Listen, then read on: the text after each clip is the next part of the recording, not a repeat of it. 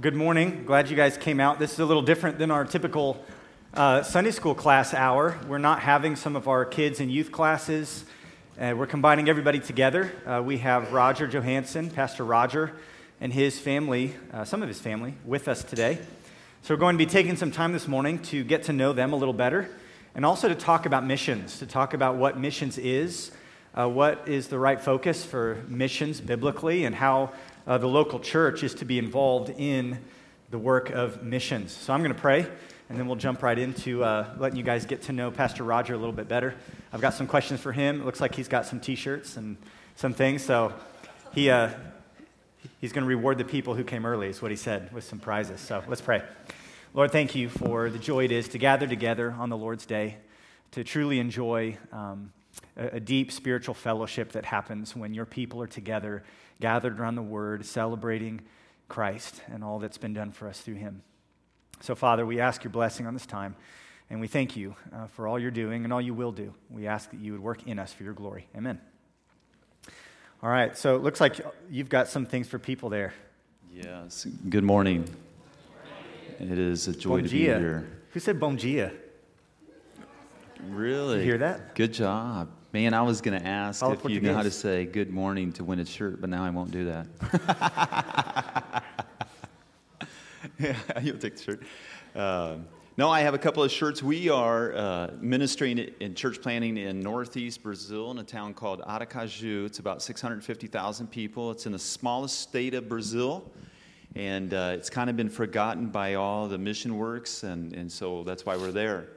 And, uh, and so I brought a couple t shirts that say the name Aracaju on them, and I have a question, and, uh, and the typical, like Michael can't answer, you know, because he usually knows all the answers to the question, so he can't answer. But uh, can you tell me who the, the name of the president of Brazil is? What's that? No. His last name? Pele? Pele? He's, he's been really running the country for 40 years. That's good. Nobody know? He's a conservative president. He's the first conservative president in like 18 years, 16 years. So we've always had uh, almost communist type presidents for 16 years. So this guy's new and, and, uh, and being persecuted. That's why Brazil is considered one of the worst places of COVID in the world. It's because the media knows that he's a conservative. They're trying to get him out because elections is next year. His name is Bolsonaro. So you could pray for Bolsonaro, you know, that the Lord, he listens to pastors. He actually stops his car and lets them pray for him, which is kind of a unique thing. He, uh, he's kind of a unique president. He'll, he'll be down and he'll be in his limo and he'll see a bunch of Brazilians playing pool and he'll tell the security to stop and let him shoot some pool with the Brazilians. He's just that type of guy, so that's why he's well liked. He's just got common sense, anyhow. Not because he shoots pool, but because of other reasons. But all right, another question. Um, how long have I? What was the year that my wife and I went to Brazil? Does anyone know? you can guess. It was in the '90s. No. No. No. No. No. 95, 91? No. Who said 94? Oh, you did? Come on up. And you did? One of these has P on it. Which one says P on the side? This one does. Okay, give that. There you go. 94 and 94. All right. Clap. So now, when you wear that shirt, you have to remember Pastor Roger and Crystal and pray for their ministry in Brazil. And it says Aracaju. And you guys have probably heard that as Aracaju or Aracaju or all the different ways we people try to pronounce it when we're praying for you. But we do pray for, for you guys um, on a regular basis. So Aracaju is how you say that. Yes. And now we'll know. And I was going to say that, but thank you for saying Yeah. that. to remember to always pray whenever you wear the shirt for us in our ministry. And, uh, and we have uh, just same prayers as you guys have, prayer requests that God would use our people to reach other people, There's people, for God to open doors and for uh, God to save lives, save people. We want, we want to see more Brazilians come to know the Lord. Amen? Mm-hmm. And we want to see them changed from the kingdom of darkness to the kingdom of light. And then pray for your leadership uh, here in, in your church, and then pray for our leadership that God would raise up leaders, Brazilian leaders.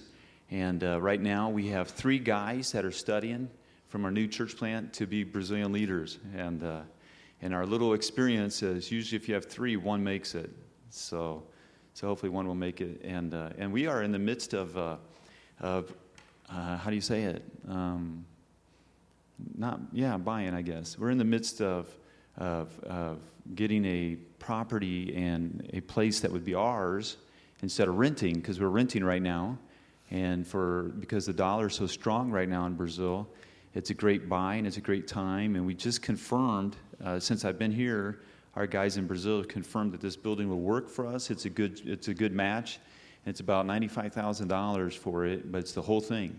So can you imagine for 95,000 you got your whole building, land, everything done. So for me as a church planner, I, uh, my goal is to see us get into our building, get people, and get uh, leaders. And so so if we get the property and these guys actually mature out to become pastors, um, I'm done. And then I can retire and live with Will Moneymaker the rest of my life. no, I'm joking. I'm joking, Will. Will's going, no. hey, I do want to say thank you guys so much for everything you've done for us and praying for us. And then I especially do want to thank Will and Nancy. They've uh, let us house in their home and, you know, at first it seems like a good thing, and after about two weeks is gone, it seems like a hard thing, doesn't it? When you have, it's because uh, you, you have a different family, you have, you know, my kids are in there, and we're taking up space, and, and so I sure appreciate their, uh, their love and their unconditional uh, opening arms to let us use their place and use their storage.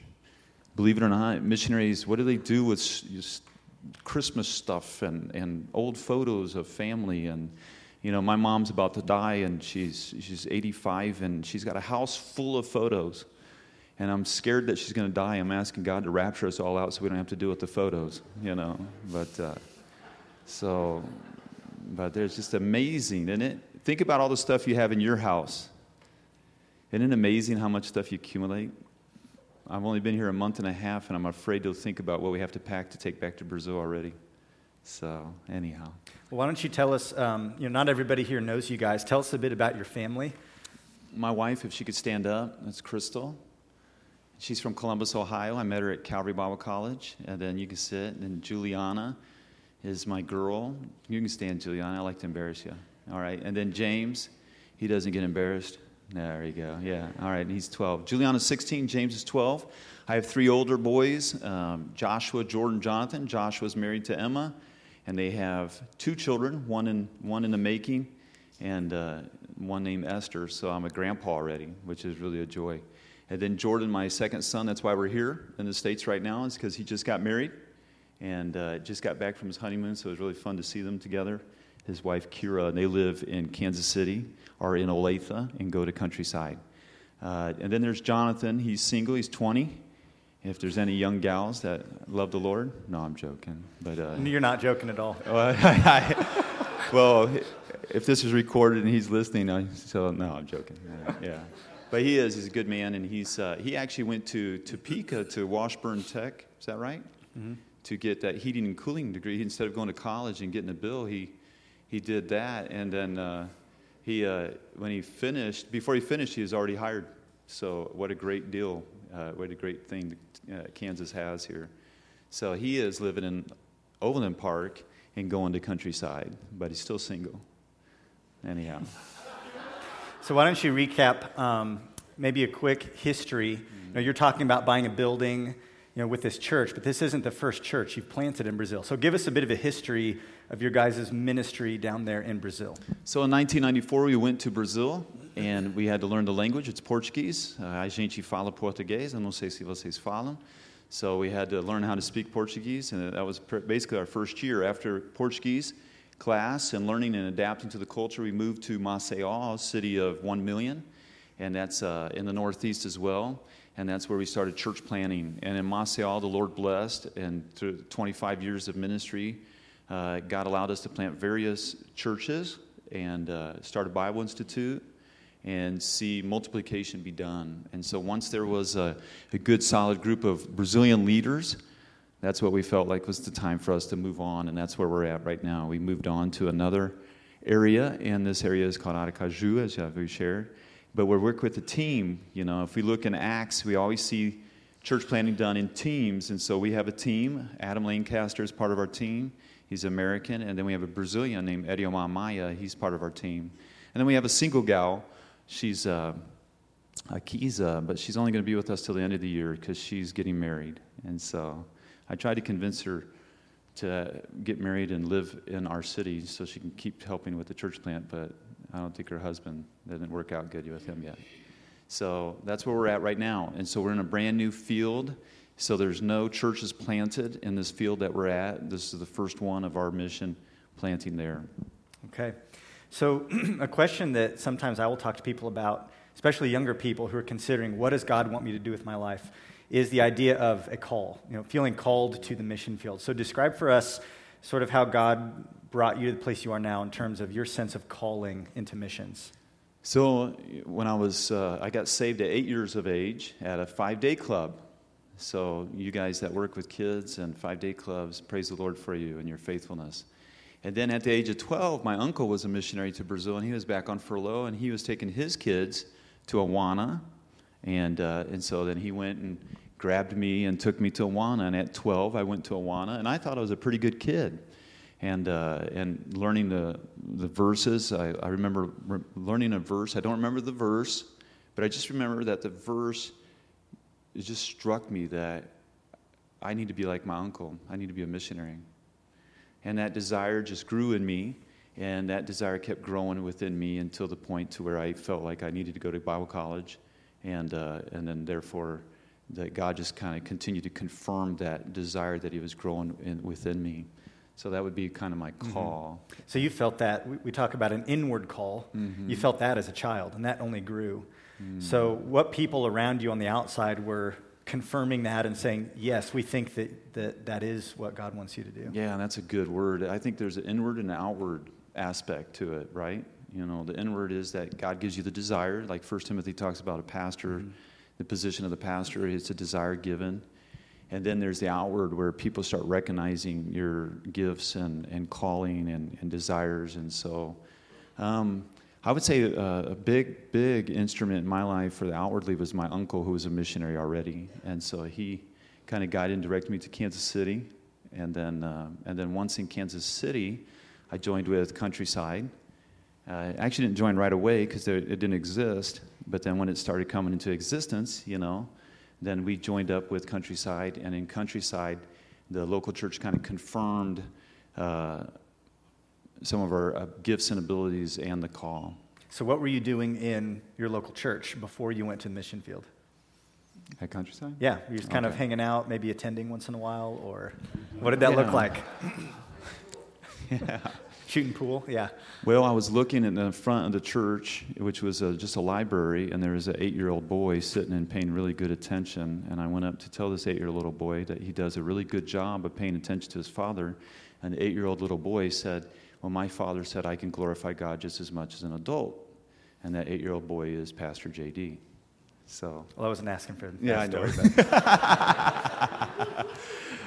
um, but uh, now, when you got to countryside, when your, your church is brand new, uh, mm-hmm. there's a lot of different ministries that need to be done. And so we did anything. You know, I worked with Children's Hour of Worship and scared the daylights out of the kids about the, you know, the last days. And uh, so I was learning. I was learning to work with kids, you know, because I, I was telling about the pool of blood, you know. and all of a sudden the kids started crying. And I went, What are you crying for? We, we win. and, uh, and so, um, so that was.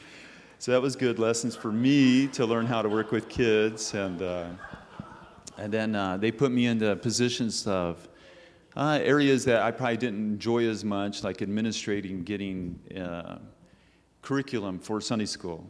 And uh, that was something that wasn't like, you know, a joy joy, but it was a good thing for me to learn. So they put me in different positions. They tried to put me in different positions to develop me and to help me to get honed on what is a local church and what it takes to run a local church.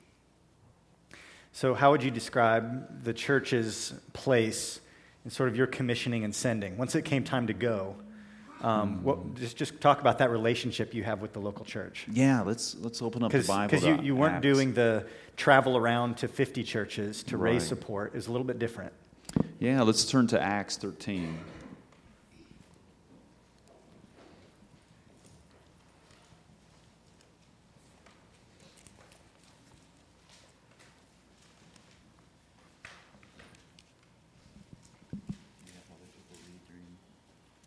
You can. Your call. Yeah, if we could ask somebody read Acts 13, verse 1, 2, and 3. Acts 13, 1, 2, and 3.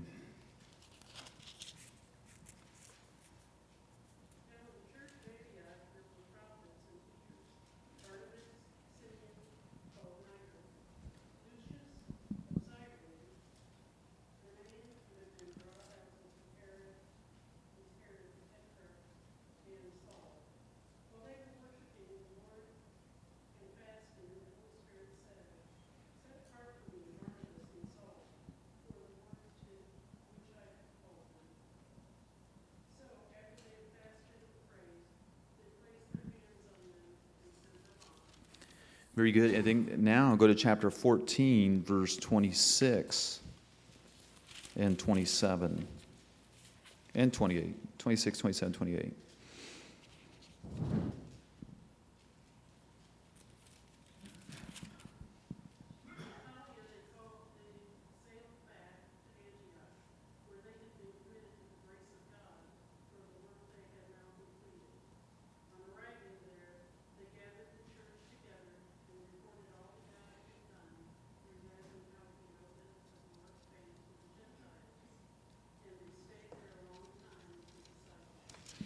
So, what we see here in Acts is that Paul and his church planting team was prayed for, set apart, and then they were, they were sent.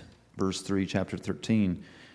Uh, they were sent off, and obviously, as we, we look at verse 4 and on in chapter 13, they, they, they got a ship and they sailed away. And so, obviously, they were sent with finances to be able to ca- catch a, a ship and uh, they went to do the work of the Lord. And if we read chapter 13 and 14, we see that they preached the gospel. And then, and then they um, not only preached the gospel, they gathered the believers. In chapter 14, they, um, in verse 20, 22, they were strengthening the disciples and encouraging them to remain true to the faith. And, uh, and, then in, and then in verse 23, Paul and Barnabas appointed what? Elders. elders. And so what we see is that Paul was concerned about getting the gospel out and concerned about gathering the people. And then he was concerned about making sure that they had leadership. And then, then interesting, in verse 26, he goes back to the church that sent him. And, uh, and, and as he goes back to that church, he gathers the church together and reports all that God had been doing through them. And then he stayed with them uh, a pretty good time uh, making continuing the work of discipleship with that church.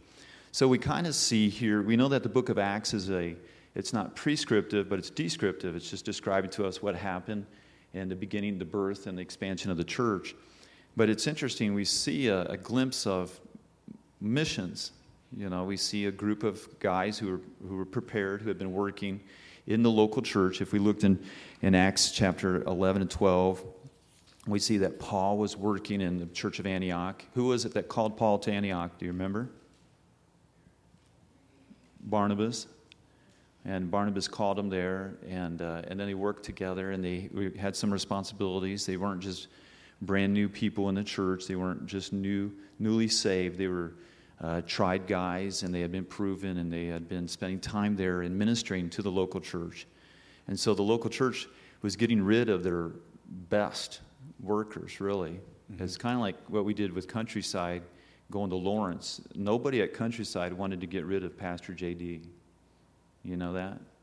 And uh, I was there when all that process was going on. And, And they actually were thinking of other pastors to send. They were like, man, maybe we could send that guy, you know, and maybe we could send that. But they didn't want to get rid of Pastor JD. And, but the right way is to get rid of Pastor JD. No, I'm joking. But uh, to get rid of the good guy, the, the cream of the crop. And, and I mean that with all sincerity. Uh, you know, sometimes uh, people think, well, missionaries couldn't do anything in the United States work wise, so they went to the mission field. You know, mm-hmm. some people think that.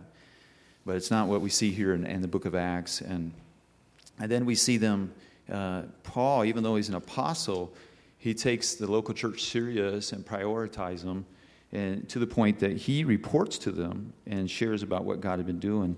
And, and in verse 26, chapter 14, I love how it is stated. It says like this They sailed back to Antioch where they had been committed to the grace of God. And so it was in Antioch that Paul says he was committed to do this work of, of missions. And uh, even though he had a call way back in Acts chapter 9, and so we see that the local church is, very key and very important. So we ask ourselves this you know, how is missions done? How do I, what, how do I know missions? What do I, why, why, did, why do we do missions the way we do? And in our mission, uh, I work with a mission called Brazil Gospel Fellowship Mission, and we have most of our missionaries are supported by 100 people in six churches. And, uh, and I think that's pretty much the norm for a lot of missionaries. And praise God, they got their support that way. But at Countryside, Countryside tried to do a little differently. They wanted to say, hey, let's, let's look at Scripture and see what, what kind of example Scripture gives to us. And this was the best example that they could get. And so they saw, well, Paul was part of the church of Antioch, and so just like any leadership, he, you know, he is part of the church. And so they, so Countryside decided to support totally their missionary. And, uh, and so we were the first ones that they did that with. And they weren't really sure how that was going to play out, you know, because they only had 125 people at that time. But, uh, but they decided to do it, and they made that commitment, made that step. And so what did that do? Well, that made us as a couple feel like, wow, we really need to come back to Countryside and serve at Countryside. And so when we come back on furlough, we come back to Countryside we don't run across the nation. We don't, you know, put together a song and dance and make it look really good and, you know, get Crystal to play the piano at the right time when I'm appealing about money. And, uh, you know, we don't, we don't do that. And I'm not trying to degrade any missionaries that do that, but it's almost like we've, for, we've forced missionaries to do that. You know, mm-hmm. it's almost like we've, we've forced missionaries to have to have the best show. And, uh, and whoever has the best show or, are the most appealing. Whoever has the best emotional intelligence, you know, uh, who can appeal to our emotions uh, is the one who wins. And, and, uh, and so uh, Countryside just wanted to get away from that. Countryside wanted uh, the body, the local body, to know who their pastor missionary was, know his strengths, know his weakness, know his family. Uh, most people at our church know everybody in my family. You know, they know Joshua, Jordan, Jonathan, Juliana, and James. They know all five of them. And, uh, which is interesting because when I was at Calvary Bible College, I traveled uh, with Calvary and trying to you know, represent them in certain different things uh, for a ministry for one semester. And the pastors of certain different churches would ask me, say, What are you going to do, son? So I want to be a missionary. Where to? Brazil. And they said, and I, I remember a pastor saying, Hey, honey, what's the name of our missionary in Brazil? And so, you know, they may have a board full of 40, 30 different missionaries, but they really don't know them, you know. And so, Countryside had a different philosophy. They wanted to, to know their missionaries, and they wanted their people to know the missionaries, and they wanted the missionaries to feel uh, the responsibility to the local church. And so, that's kind of yeah, that's the basis for what we have done. So, what's that relationship with your sending church looked like um, over the years? So then what happened what happens then is because Countryside has such a commitment, you know, they're very interested and they send people down almost every year. Well, I would say every year. Every year we have somebody coming from Countryside visiting us.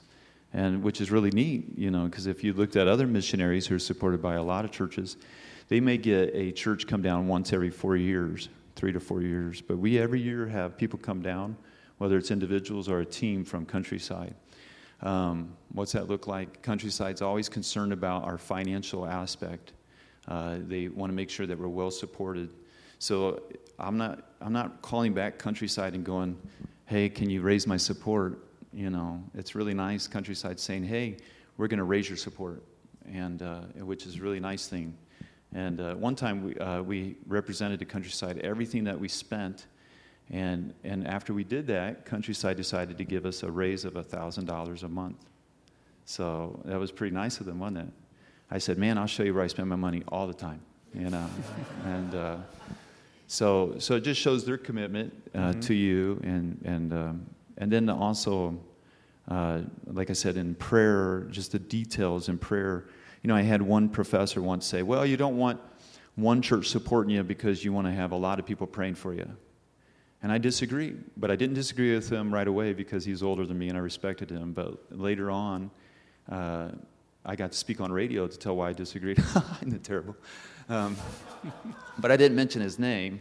I just said that, do you want 200 people praying or 2,000 people praying, bless the Johansens, I think they're in Brazil, or do you want 200 people saying, Lord, help Roger? He struggles sometimes with anxiety in this area. Help him to trust you. Help Crystal in detail. And the Bible says the fervent prayer of what? Righteous, A righteous man. man availeth much. And so it's not like the quantity of people. And so, so that's what we get. And then, you know, coming back, we get pastoral care. You know, I was a young man. I was only 23 when I first started on the mission field. And I remember Pastor Mike coming and visiting and checking out, us out and seeing how we're doing in our marriage and seeing how we're doing in our child rearing. And that was really good. It was really important. And especially at the beginning, I was really fired up for ministry and I was doing really well in ministry, but I was kind of neglecting my two little boys. And, and Pastor Mike just gave me a good slap in the face spiritually and said, correct it or come back. you know, and, uh, and I was like, wow, I can't believe I was doing that, you know, because I know that I'm supposed to be taking care of my family. But it was so nice to have a pastor come down and not just be glamorized by the ministry, but be able to have the intimacy to ask the hard questions. So, what is your relationship like with the pastors at Countryside? Well, I'm one of the pastors of Countryside. If, a matter of fact, today we're supposed to be taking pictures. I forgot my coat, but on the way there, I'll get my coat. And uh, but uh, you'll see on there the staff of Countryside, and on the staff you'll have Pastor Mike, Michael, uh, Otto and Scott. And then you'll see Pastor Brian, who's uh, Brian Warren from our missionary in Mexico, and you'll see Pastor Roger in Brazil. And so we're just one of the pastors and being part of the elders uh, at Countryside. So, um, talk a little bit about your, your method. You've talked about your goal in missions, which is sharing the gospel to gather believers together you pulled that out from Acts. And then establishing elders in those churches. So your, your goal is very church centric, it seems, pulled from, from Acts. So, what's your methodology? How do you get from point A to point B? Because I think sometimes we think about missions and we see all the stuff that's being accomplished and we go, wow, I, I, I wonder how they do that. So, what's, what's your, your method? What's the, the yeah. things that you do on the mission field? Yeah, and that's good. That's a great question. You know, what do you do? Uh, when you, what do you do when you come to a new city? Imagine coming to the city of Lawrence, and where do you start? What part do you go to, and what do you do? Well, we uh, when we got into Aracaju, I'll use that as an example. Um, I always think of um, protection for my family, and uh, and so I need to think of my family. So I find a place to live that would be safe for my family. And then once I find a place to live that's safe for my family, then they're going to be neighbors, right? And so we reach out to those neighbors. And so the first thing is we need, we need commitment. We need committed, a committed team, a committed people in prayer. And, uh, and so that's what we need. But then we need contacts. And uh, we just need to make contacts. And everybody's a contact. If I need to uh, make another key for the house that I'm renting or, or owning. The guy that's making the key is a contact. He's a soul that needs to hear the gospel. And so we just need to get the, the gospel out. We need to get the seed out of the bag and let God work, you know, and God does the work. Uh, my son and I like to play tennis. So Brazilians play tennis. And so we're playing tennis. And when we play tennis, there's a guy, uh, instructor, teaching us how to play tennis properly. And so we're witnessing to him and to his family. And then he's introducing us to all kinds of people, you know, that, uh, that are contacts. So everybody's a contact. So, Crystal, my wife, might do Pilates. Is it called Pilates? Mm-hmm. Yeah? Is that what we call it? All right. And uh, she might do Pilates, and so the Pilates instructor telling her how to stretch and do everything, you know. And so my wife's doing all the stretching, and she's there for the stretching, but she's there for what? Share the gospel and get the seed out, and and then, so really, that part is is never ending. You know, we always are doing that from day one to the to the last day that we're in the church, is always getting the seed out and then there might be, that would be spontaneous evangelism. Then there's strategic evangelism in sense of, you know, we may say, hey, we're going to target this area and we're going to, uh, we're going to do an event in that area. And like we've done volleyball tournaments before or sports, sports events. Or we've done, uh, someone opened their home and we did a children's hour, or a five-day club. And uh, we, we packed we packed the place out because we told all the kids we'd buy them uh. What are picolés? Popsicles. Said, hey, we're going to buy you a popsicle if you come. And the place was packed full of kids, and you should have seen it. They were all there for the popsicle. But we shared the gospel with them, and, uh, and, then, and then we get opportunity to get to know their family. And so context, context, context. So you have spontaneous contacts and strategic contacts. And, and then we've done, like, even uh, once we've known it, it seems like God gives you somebody that knows more people. For example, um, I was preaching at someone's home, and back in those days we didn't have cell phones, and this guy with no shirt on goes to the public phone to use it. He hears some Americans, you know, speaking Portuguese, and he's interested in what this guy, this foreigner, is saying, but he has no shirt on. Well, my wife says, "No, sit down." And so he sits down and, uh, and listens to the, to the sermon. And obviously, I see him because there's not very many people. And so afterwards, I go to him and I can smell the alcohol in his breath. So he's a local alcoholic.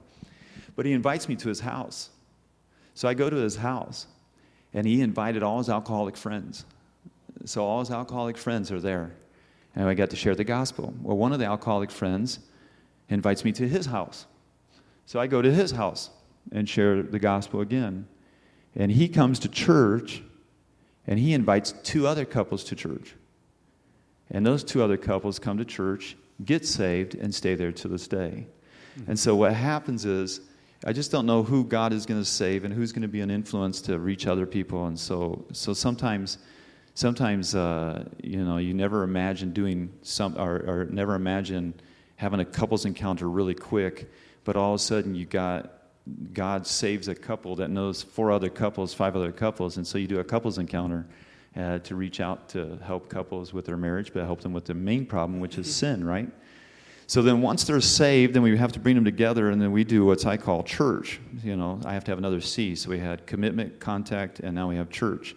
And so to do church, what do you have to have for church? You know, it's really interesting to see all the cultural things in your church. You guys have a lot of cultural things here, don't you? You do, what, can you name some cultural things that you guys have in your church? Music. Music's a big cultural thing. Yeah. You guys have, uh, you know, different instruments. And how do you sing? Do you guys sing standing up, sitting down, both ways? Yeah.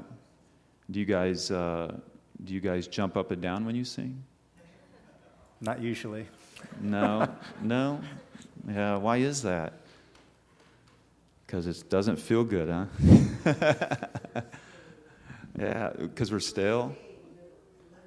We're what? Okay. Man, are you an English teacher?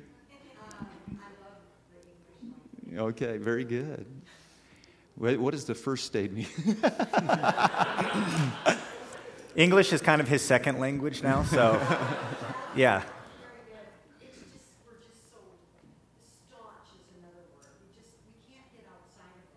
Yeah. Yeah, and so like a cultural thing for Brazilians would be one of the things is, is as they come to church, they would touch and talk to the person by them, and you know they'd be turning and touching everybody, and uh, you know maybe blowing kisses in the air, and and and dance, yeah, yeah. And David had a culture, didn't he? Mm-hmm. Yeah, and and we have a culture, and so um, why am I talking about the culture? Because we're talking about church. And so we're trying not to make an American church, but it's hard not to because it's the only culture we really know. But we try to adapt Brazilian stuff in and do different things. But anyhow, so you have to do church, and so you have to think about what does church mean? What do you have to have to have church? And uh, and so we have your typical singing, and uh, and we have the sermon, of course, and we have prayer, and uh, we have time for the kids and teaching and different things like that. Um, and we try to have that time of, of welcoming, you know, just hey, take a moment to greet the people around you, and you know the Brazilians like that. They, you know, it takes them a while to get back, and but it's okay. And uh, we're a little more worried about everything being in order and quiet. You know, in America, I'm really nervous sometimes because it gets so quiet. You know, in Brazil, it's not that quiet. You know, in Brazil, you could have you know a baby crying and nobody worried about it. The only one that's worried about it is the American. You know which is funny. But anyhow, so you have church, and so you have to have church, and then uh, with church comes people getting saved and getting in the ministry. When we first started church, I was the one that was leading songs. I didn't know how to play the guitar very well. I taught myself how to play the guitar. So we would sing Seek Ye first, you know. Seek ye first the King. It was literally that way. That's how church was. So when you came to our church, that's, that was worship. And I would go visit people who would visit us, and I'd say, Tell me what you didn't like about our church. And they always said, The music. And I said, I agree with you. I agree with you. But until God raises up someone else that can play the guitar better than me, which didn't take long. Mm-hmm.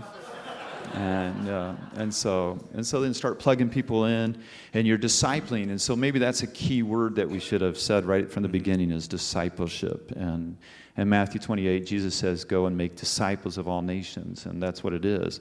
Is what we're doing is discipling. We're discipling them while they're unsaved. We're discipling them about the gospel and how to get saved. And once they get saved, we're discipling them how to be a mature Christian in Christ. And that has to be serving in the local church in some facet, in some form. And so now we have church, and then as we're doing church, we start seeing who God has given desires to, to administrate the Word of God. And so we see people rising up who have desire to study. And so we do a discipleship that's a little more serious, and we call it a Bible Institute, but that's just a nice American word to put on it. But it really is discipleship, right? And we're training guys uh, to be future pastors. And once those guys are trained and the church recognizes them, and once they're plugged in, and then we move on. But now we move on differently. We move on with a commitment that's different. Now we move on with a commitment from Countryside and a commitment from that local church in Brazil. And we have more people praying, and we have others desiring to be a part of the team. Do so, like what you described could happen in Topeka, Kansas, just as much as Aracaju, Brazil. Yeah, I would think. I had a pastor come down, and he said, "You know what you're doing is what we should be doing." And I said, "Exactly. If mm-hmm. you know, what we do on the mission field is not an exception, it's the norm. It should be. It should be the norm. And he was saying, yeah, he was pastoring a church, and they, the church was over 150 years old. It's a church from out east, and he said they planted one church so far in 150 years. And he said, we planted that because it was a hill coming up to the first church, and people had a hard time going up the hill during the winter time, so they decided to build a church in the bottom of the hill and that's how their church plants. So, how, how many churches have you been involved in starting down there in Brazil? Um, we've been involved with uh, one, two, three, four, maybe seven. Seven churches. Seven church plants. Now, that's not where I'm the head of every one of those. Right. You know, sometimes the Brazilians ahead of that that we had trained. But yeah, about seven. So, some of you guys have asked questions about how this church started. Rewind back maybe eight years Roger's back for a visit, and he knows we're praying about Lawrence. He says, Well, let's hop in the car and drive out there. So we're driving around Lawrence and just scoping things out, and I'm asking him about church planting. And he's saying, Yeah, you just start reaching out to your neighbors and you make strategic contacts as well. Invite people to a Bible study. You'd be surprised how many people will say yes if you're having this conversation with the guy making your key at Home Depot. Something about the Lord comes up and you say, Hey, would you want to do a Bible study in the book of John? We're getting together a couple people. We'd love to have you join us. He actually just started it for him, you know. And we started doing that. And, and, and we came with a team. We had the same support from Ascending Church like you had. So, very much of what we've done here has been modeled, and we've learned so much from what Roger and others, and Brian as well, have done, done on the mission field. Because, it, yes, there's the cross cultural element, but the aspects of, of the goal of missions, our methodology, and the message we have of the gospel mm. is exactly the same. And that translates to different cities in Brazil, to different countries, whether it be Mexico, Brazil, mm. and, and, and, that happens here as well. Those are the simple things God uses, which means we can be involved, involved in ongoing missions in that type of ministry um, right here. Yeah, the primary means of evangelism is the Word of God. And uh, if we can get people to study the Bible, that is a great thing. And, uh, and what's shocking to me is how many of us have never asked anyone, Would you be willing to study the Bible with me? And uh, we don't do that because we always think nobody's interested, don't we? And you know what? You're right. A lot of people aren't. I have a lot more people that say no than yes. But you know what happens after you've asked about 12 people? Someone says yes. And, uh, and that one person, remember what he can do. God could use that one person to reach another person that reaches another person that reaches 12 people. Mm-hmm. And they're all in the church because you were faithful enough to ask that question Would you be willing to do a Bible study? And sometimes, you know, we got to be strategic about it. Um, I'd say, I'd ask somebody like this I'd say, Have you ever studied the words of Jesus? I don't want to talk about Baptist, I don't want to talk about Catholic. Just Jesus, what he says. And most people in Brazil say, No, we've never studied that. And I said, Man, we would love to do that with you. We can do that at your home, we could do that at the workplace, we can do it wherever you want. And no commitment, just one time, one study. And if you like it, we have more. And if you don't like it, we don't have to do any more. And we'll see you at the judgment seat. No, I'm joking. We didn't say that. if this sounds interesting to you, um, Several years back, Pastor Roger helped put together this study. It really is born out of what he does with people in Brazil. Um, it's a seven week study through the Gospel of John on the words of Jesus. And we have that study here. We can print it out for you. I can send a PDF to you. If you've got a neighbor, a coworker, you know, a friend from your kid's baseball team or whatever, and you say, man, I, I want to try this. I want to ask somebody to a Bible study. We literally have that ready to go for you. All you have to do is walk through it. It's very simple. It's already laid out. And Pastor Roger um, and several of us helped put all that together. So there's resources here for you to do things like that. So and you may think, man, I don't know enough to teach somebody else. Well, if you're saved, you know Jesus, your Savior, and you know how to read, um, you know enough. Mm-hmm. And a good thing about evangelism is it helps you grow, doesn't it? The more you evangelize, the more you do a Bible study with someone, the more questions are going to be asked, and then you're going to go, whoa, I don't know the answer to that. I better go to my pastor and ask him that question, you know. So it helps you grow as well. Okay. Well, we'd love to keep talking, but we're out of time, so we need to wrap up. But thank you for coming early, spending some time with us. Pastor Rogers also going to be preaching here in a few minutes, so you'll get a chance to hear from him as he ministers to us from God's Word. But thank you for sharing your time and, and sharing some of that, those stories with us, because a lot of the people here haven't gotten a chance to know you guys. So this has been, been a real blessing. Thank you. Yeah, this was really fun. And, uh, and, and, you know, we're not saying that Countryside has the model, you know. We recognize that God has used other models throughout the years, but we're just saying, why don't we try to be as close to the book of Acts as we can be? Mm-hmm. And, uh, and there's a lot of benefits for doing that. Yeah, that's good. Thank you. Thank you guys for coming early. You're dismissed.